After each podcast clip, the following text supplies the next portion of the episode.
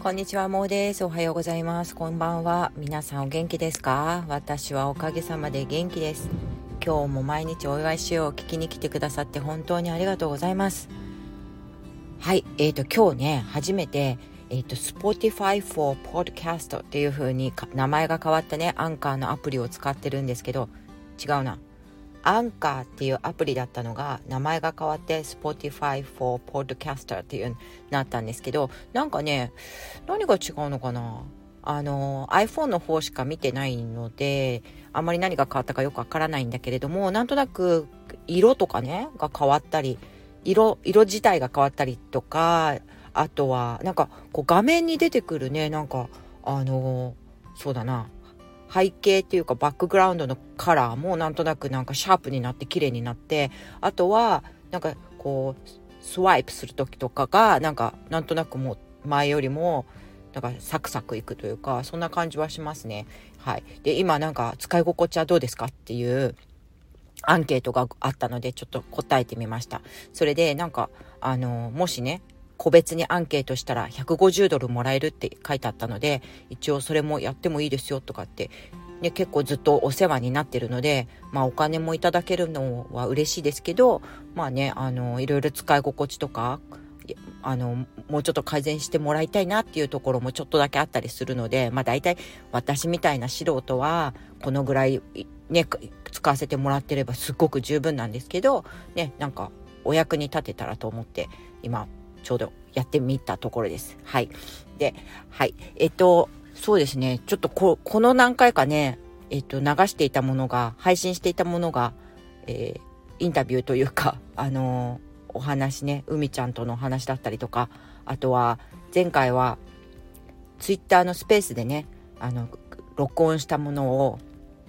えー、ダウンロードして、で、それをちょっとまだ今前半しか流れてないと思うんですけどそちらを配信させてもらってそれが、えっと、北海道のクックラカズミさんとゆきちゃんとねお話しさせてもらってこれはね前ね5月にもお二人とちょっとお話しさせていただいててねお二人が北海道にいるっていうことだけねちょっと共通点だったんだけどたまたまねその時えっ、とクックラカズミさんがお仕事でねこう雑貨をね北欧からの雑貨をあの販売する、ね、まあその販売の仕方とかもいろいろあのお店を持ったりそうじゃなくてポップアップだけでするとかそういうのとかをねちょっとお話聞いたりとかしたのとあとはあのゆきちゃんがえっ、ー、とハーブ園でねお仕事されてるのでそういう話をさせてもらったね5月に配信したものがあるんですけどそれのねなんかちょっとフォローアップっていうんじゃないんですけど本当久しぶりだったのでまあ何ですか本当リアルのねあのお友達だったら、ね、久しぶりだからちょっとお茶しないみたいな感じ？そういう感じでちょっとね、あの、お二人にはもう集まってもらったって感じで、で、3人でお話ししたのを、えっ、ー、と、ツイッターのね、スペースで撮ったものを、えっ、ー、と、ツイッターののなんかダウンロードできるのがあって、アーカイブをね、ダウンロードするっていうのがあって、それから、えっ、ー、と、音源だけを撮ってみました。だからちょっとね、あの、音質も悪いし、えっ、と、ちょっと、あの、なんだ、えっ、と、いろんな雑音がね、入っちゃってるのがどうしても取れなかったんですけど、まあ、お話が楽しいのでね、あの二人のね、だから、あの、よかったら、まだ聞いてくださってない方がいたら、もしよかったら聞いてください。はい。え、今日はね、えっ、ー、と、まあ、あ、まあね、私ほんと最近ちょっとバタバタといろいろなとこ行ってるんですけど、今ね、あの、アメリカ、うちの主人はアメリカ人なんですけど、そのね、アメリカ人の、えっと、主人の妹がね、こう、あの、初めてアジアの方に来るっていうそういうね特別ななんかこう旅旅行というかホリデーをねするので今来てるんですよね。でこれもうね本当コロナが始まる前から言っててねもういつか必ずこうあのアジアの方に来たいと。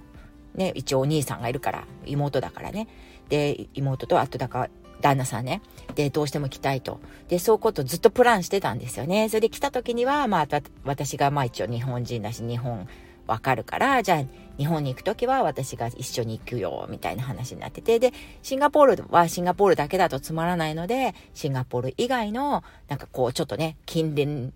近隣諸国のどこかに行こうみたいな感じでしてて、まあ大体でもそんなにね、長くもいられないので、まあ大体3週間かな ?3 週間ちょっとの予定でね、あの、来てるんですよ。それで、あの、シンガポールを今、連れ、いろいろ連れて回ったりとか、あとこの前はちょっとカンボジアの方に行ってみたりとか、あと、まあそれはね、私がちょっとずっとアンコールワットに行きたくって言ってたんですけど、今までね、結構まあ近いのに、行く機会がなくてね、あの、親戚がいるんで、タイの方に、バンコクとかばっかりね、いつも休みになると行ってたりとか、あとはまあ、近所だからっていうことで、えっ、ー、と、インドネシアの島ね、バ、バ、ビンタンっていう島があるんですけど、そことかから行ける小さい島に行ってみたりとかっていうことが、まあ子供もね、まだ小さかったので、便利なところがいいからね、あの、行ってたんですけど、やっとね、子供もちょっと手が離れたので、こう、アンコールワットとかね、あの、やっぱカンボジア行ってみて分かったことはね、相当歩いたりするし、暑いしね、あの、ちっちゃい子やっぱりいると難しいですよね。だから、子連れっていう方やっぱなかなか見なかったですね。お寺周りっていう感じになるからね、ヒンドゥー教のお寺と、えっと、まあ、ブッブディズムのお寺と両方あったんですけど、まあ本当ね、なんか、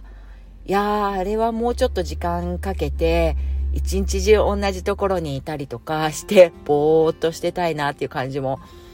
ありましたね。うん。でもまあ、昼間になるとすごく暑くなるので、そんなに長くもいられないのかなとか思ったりとか、ね、たくさん写真も撮ってきて、ちょっと、ちょっとやっぱり、うん、歴史を感じて、感慨深いし、あとはまあやっぱり貧富の差がね、大きくて、なんでガバメントがちゃんとカンボジアの、こう、ね、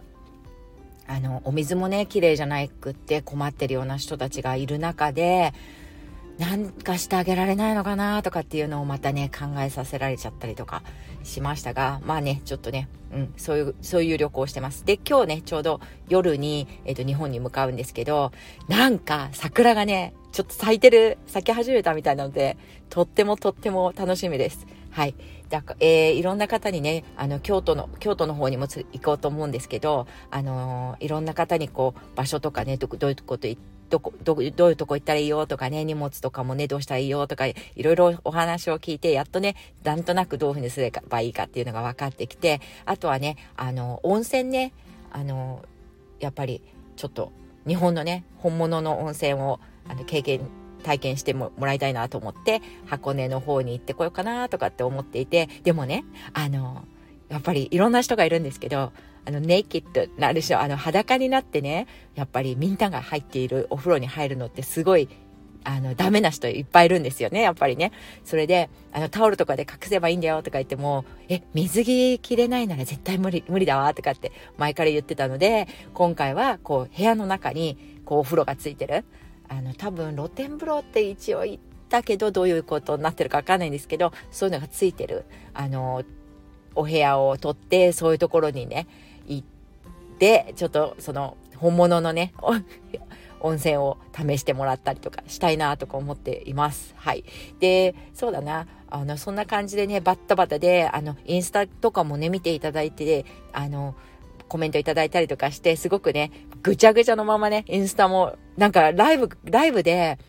4G の、4G とか 5G のね、つながり方がどうかなとか、カンボジアとかでも思って、本当に田舎の方の何もないところでも、あの、電波とつつながるのよね。で、そういうのとかを考えたら、やっぱりなんか、これからね、いろんな、なんか可能性があるんじゃないかなとか、あの、移動はできないけど、なんかそこで勉強とかして、そんなにね、やっぱり資金とかかからないで、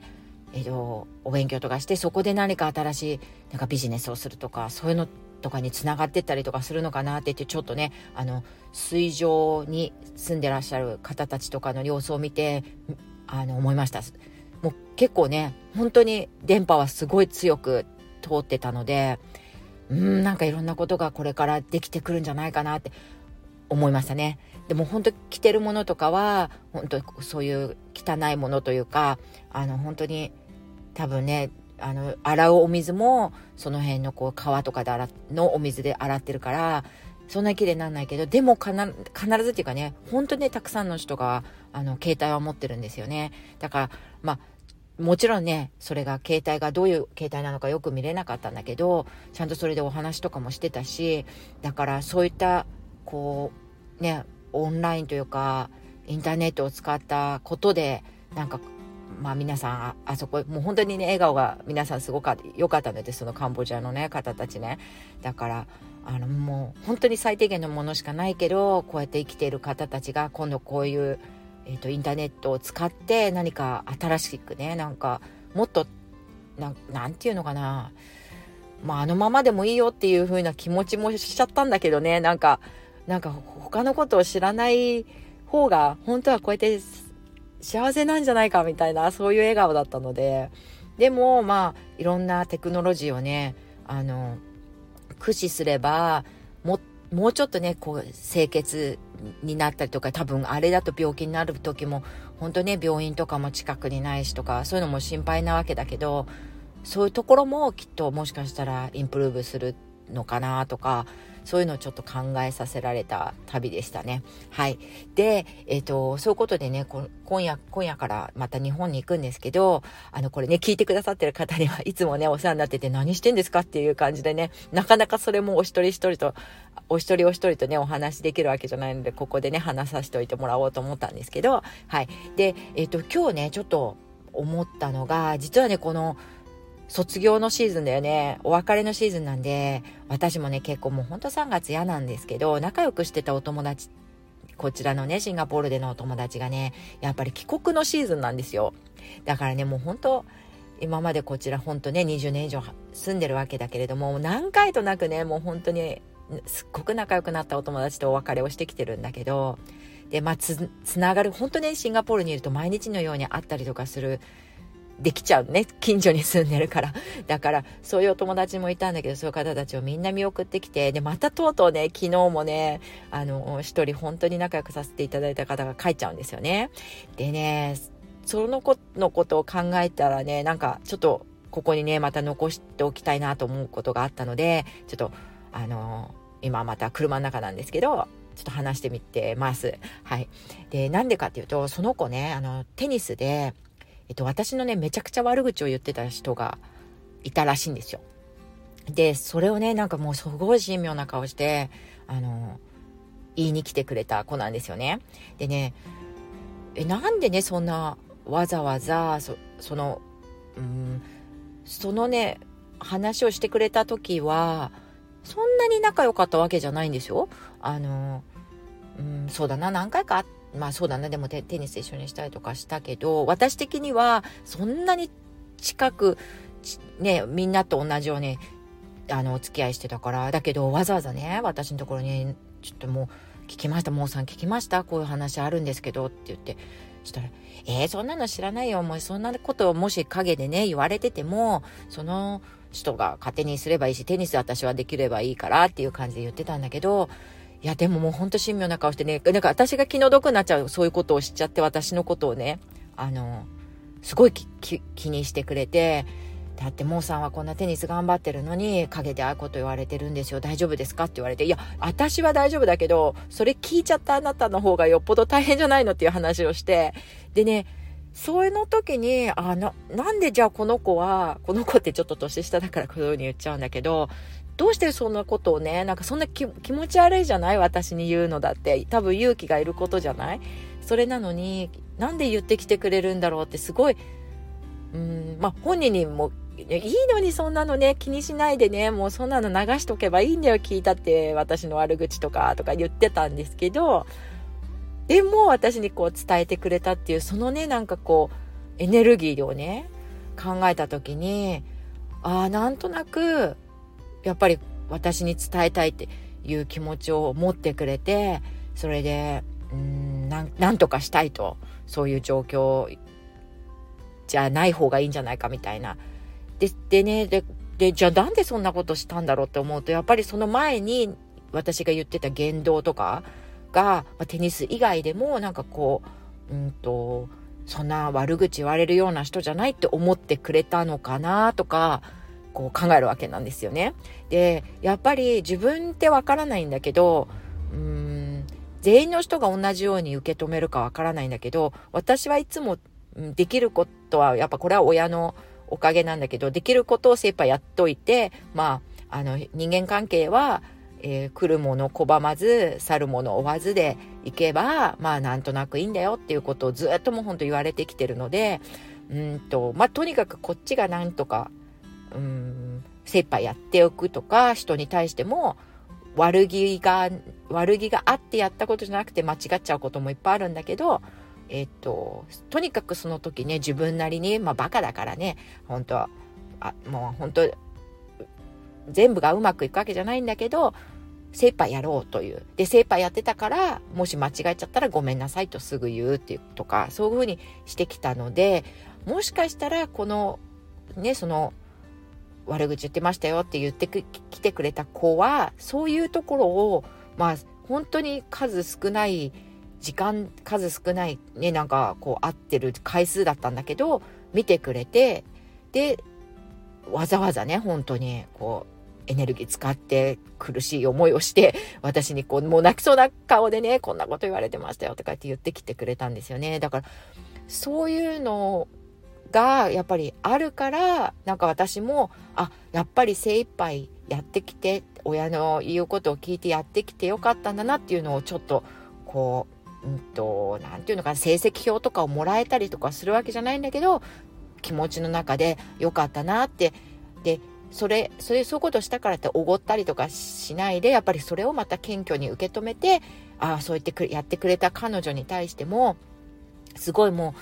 本当にね、気の毒だったんで、その後もすごいいっぱいお話をして、で、なんと、なんかね、私もそうやって言ってくれたからお役に立てないかなと思って彼女が困ってる時とかは、なんか一緒にいろんな話をしたりとかしてきたんだけれども、そう、そういうね、なんか関係性が作れてるっていうのが、まあ、あの、こと、ここでね、言葉に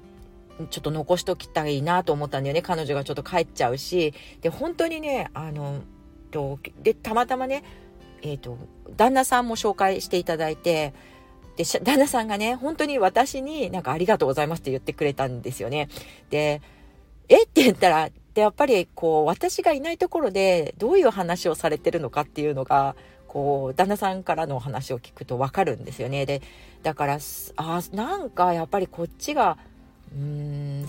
本当にね、精一杯やってきて、本当彼女に、なんか私も恩返ししたいと思ったんだよね。その、悪口言ってる人いますよって言ってきてくれたことに対してね。で、それを、なんていうのかな、うんと、やっぱり、まあ、お互い様だと私は思ってたんだけど、こう家族に話してくれてるとかそういうのとかをちょっとあなんか知ったりとかしてなんかうんこういうのってどうなのかなあなんかうんだから私こうこういうことでなんか巡ま、回っているこういうなんかこういう人間関係が周りに結構やっぱりたくさんあるからなんか自信を持っていろんな人と関わっていけるというかあのなのかなってちょっとね、ちょっと考えたので、えっ、ー、と、これがね、あのもうこんな年になってやっと分かっちゃうっていうのもあれなのかもしれない、遅いのかもしれないけど、そういうふうに思いました。で、もう一個ね、えっ、ー、と、もう一個その人間関係で私がやっぱりこう、人と、何て言うのかな、まあ、いろいろ考えながらだけど、でも楽しくね、なんか関わ、らせてもらえるのは、もう一個はね、あの、例えばボランティアとか、なんかちょっと、なんかめんどくさいなって思いながらも、でも結構やってみたら楽しいかもとか、あとはでもどうしてもやんなきゃいけないとか、あの、順番回ってきちゃって、とかっていうのをやるときに、やっぱりちょっと思い出したことがあったんだけど、結構大変なんだよね。そういうか、例えば学校の係みたいのとか、で、まあその時のグループね、メンツっていうかみんな一緒にやる人たちとかも自分で選べなかったりとかすると、まあ、いろんな人がいるわけだけど、でも、もうそれはやらなければいけないと 決まっちゃった時に、私の考え方としては、なんかそのやらなければいけないことをずっとやらなければいけないことだと思い続けるのがすごく嫌なので、えっと、やらなければいけないことはもう仕方がないから、じゃあそれをどうやったら楽しくっていうか自分が嫌だ、嫌だなって行くのも嫌だなとか、あの人と顔見合わせるのも嫌だなとか、思わないでできるかな、1年間どうやったらいいのかなとかっていうことを考えると、やっぱり、うんそのメンバーになった人たちの面白いところとかを引き出す引き出すっていうか聞き出してでそのなんかもうめちゃくちゃ仲良くなっちゃう？なんと、すごい問題がある人も絶対いると思うんだけど、自分にとってはね、私にとってはちょっと都合の悪い人もいるかもしれないんだけど、まあ、これは多分相手もこっちが都合悪いなって思ってると多分相手もそういうふうに思っているから、あのー、まあ、仲良くやっていきましょうよというね。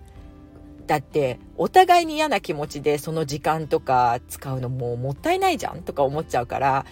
だからあの一緒にやらなければいけない仕事とかも楽しくできるようになんか何が楽しくないんだろうみたいなのを一緒に考えたりとかそうすると1年経った後になんとなくこうなんか次のね人たちに渡す時も私たちが楽しそうにやってると次の人たちもなんとなくこうあ、なんかそんな大変そうじゃないんだって。で、大変なものを全部切っといてあげちゃうというかね。もしできればね。で、まあ仕組みとかも変えられない部分とかももういっぱいあるんだけど、でもその中でこうやって楽しくやってきたよ。これもこれもこれもやってみたのと、あとはもうもう捨てちゃったものあるよとかっていうことを1年間かけてみんなでやっとくと、次の人たちもそんなに嫌そうじゃなくて引き継いでくれるみたいな。で、た、楽しかったみたいな感じに今度また次の人たちもなったりとかするっていうのをちょっと経験してきてて、だからもうね、なるべく嫌なことは何が嫌なのかを考えたりとか、あと一緒にいる人たちの中でもやっぱいろんな性格の人とかもいるから、なんか難しい人もいるとは思うんだけど、まあその人たちがどうしてそういう風なね、あの、なんか気難しい感じになってるのかとか、あとはね、もしかしたら子供のこととかで悩んでるかもしれないし、ね、いろんなことがあると思うんだけど、もう、もう仲良くなっちゃうって決める？そうすると、なんか、あの、まあ、時間もね、もう労力、労力って言っちゃいけないと思うかもしれないけど、ね、いろいろ大変なわけだよね、エネルギーもね。だけど、まあ、どうせやるならね、必ずやんなきゃいけないことになったら、そういう感じで今までやってきたんですよね。で、で、まあ、なんとなく自分たちも楽しくて満足で終わ、満足、まあ100%満足じゃなくても大体、ああ、一年や、なんか頑張ったね、みたいな、やりきったね、みたいな感じで終わるでしょ？そうした時に、あの、最後にね、やっぱり学校の先生たちとか、あとはまあ子供たちが喜んでたりとかね、すると、で、やっぱり子供たちにも、なんかわざわざね、ママはね、こんなことね、みんなでこうやってしてるのよ、あなたたちのためにってね、わざとね、プレゼンテーションしちゃったりするんだよね。なんか、あなたたちのためにこういう役員が、役員とかあったりとか、ボランティアがあって、ママたちが、ママのあの人もあの人もあのなんとかさんのお母さんもなんとかさんのお母さんもみんなね、大変なんだけど来てやってて、だから、こうなのよって言うと、子供たちもね、周りの子たちも、あ、あのお母さん来た、あの人来たって言って、喜んで、いつもね、ありがとうみたいな感じで、あの、挨拶してくれたりとかすると、なんか、それでね、なんか満足になっちゃうというか、で、そういうことがありますよね。で、そういうので、やっぱり、あ、やっぱ、あの、人と関わったりするのっていうのは、やっぱりいいことの方が多いなっていうのが私の記憶の中にいつも残ってるんですね。そう、だからね、あのー、そう、前なんかに私係になってないんだけど、やっぱり子供たちがいると、やっぱ子供たちのためにいろいろ、なんかついつい手出しちゃうっていうか、まあ、ちっちゃい時とかだとね、お手伝いするじゃないですか。それとね、役員さんじゃなかったんだけど、役員さんの中って全然なんか何もしない人とかがいるじゃないですか、たまに。そしたらね、先生がめちゃくちゃ間違えて、最後にプレゼントを3人役員さんに用意してたんだけど、3人目が私だって間違えててね それでね、名前がね、私になっちゃってて、で、その、なんかこう、あんまりやらない人たち、人に、なんか、プレゼントがないわけよ。それでね、私、ちょ、ちょっと、先生、先生、あ、私は役員じゃないからって言って、それで、まあ、や、そう、名前を変えて、それで、まあ、まあ、大急ぎで、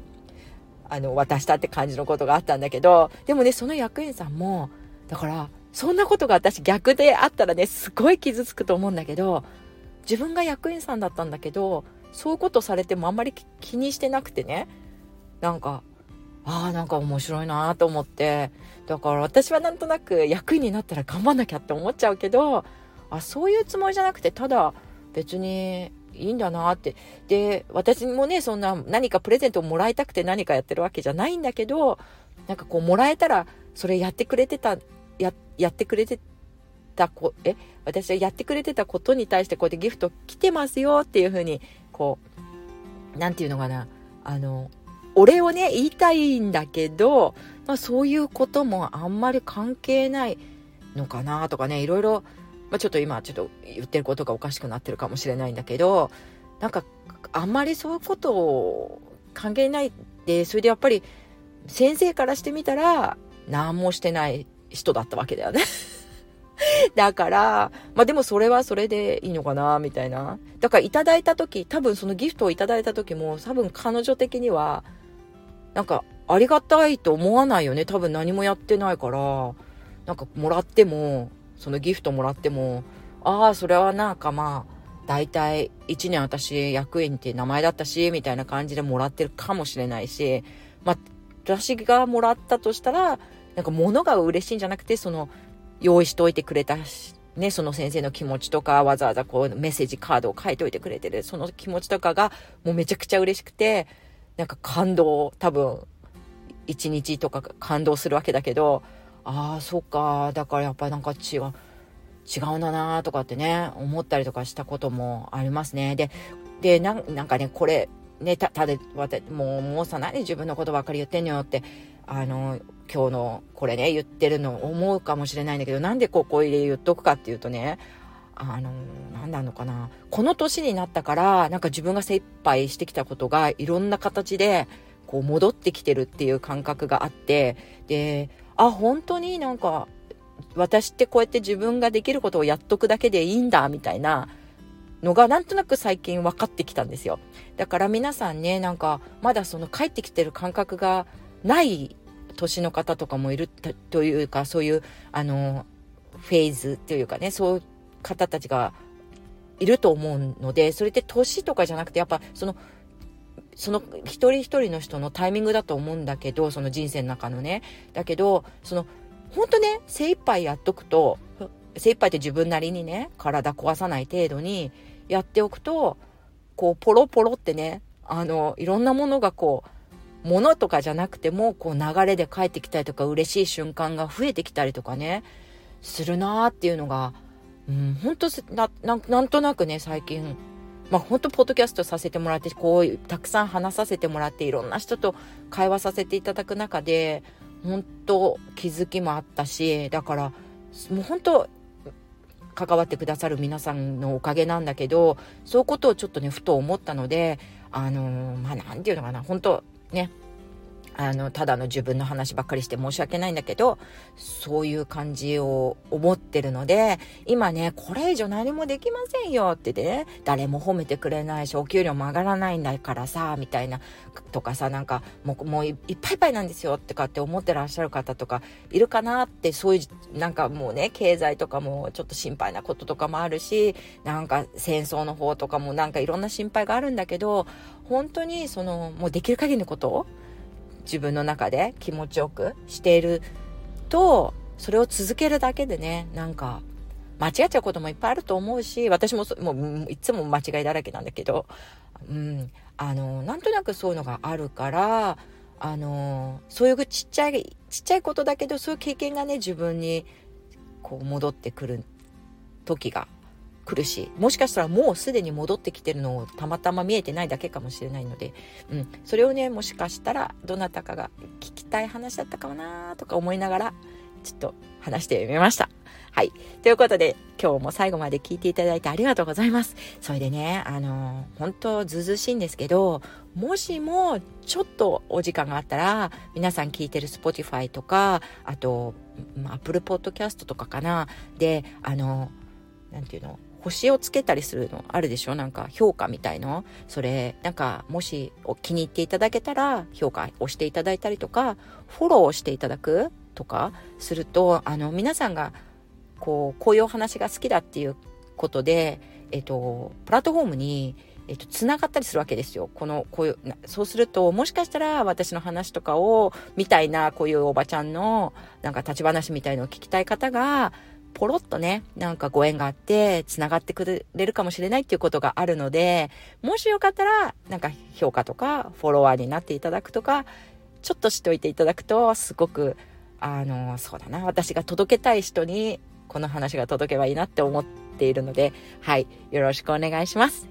じゃあ、最後まで聞いていただいてありがとうございました。良い一日をお過ごしくださいまたねバイバイ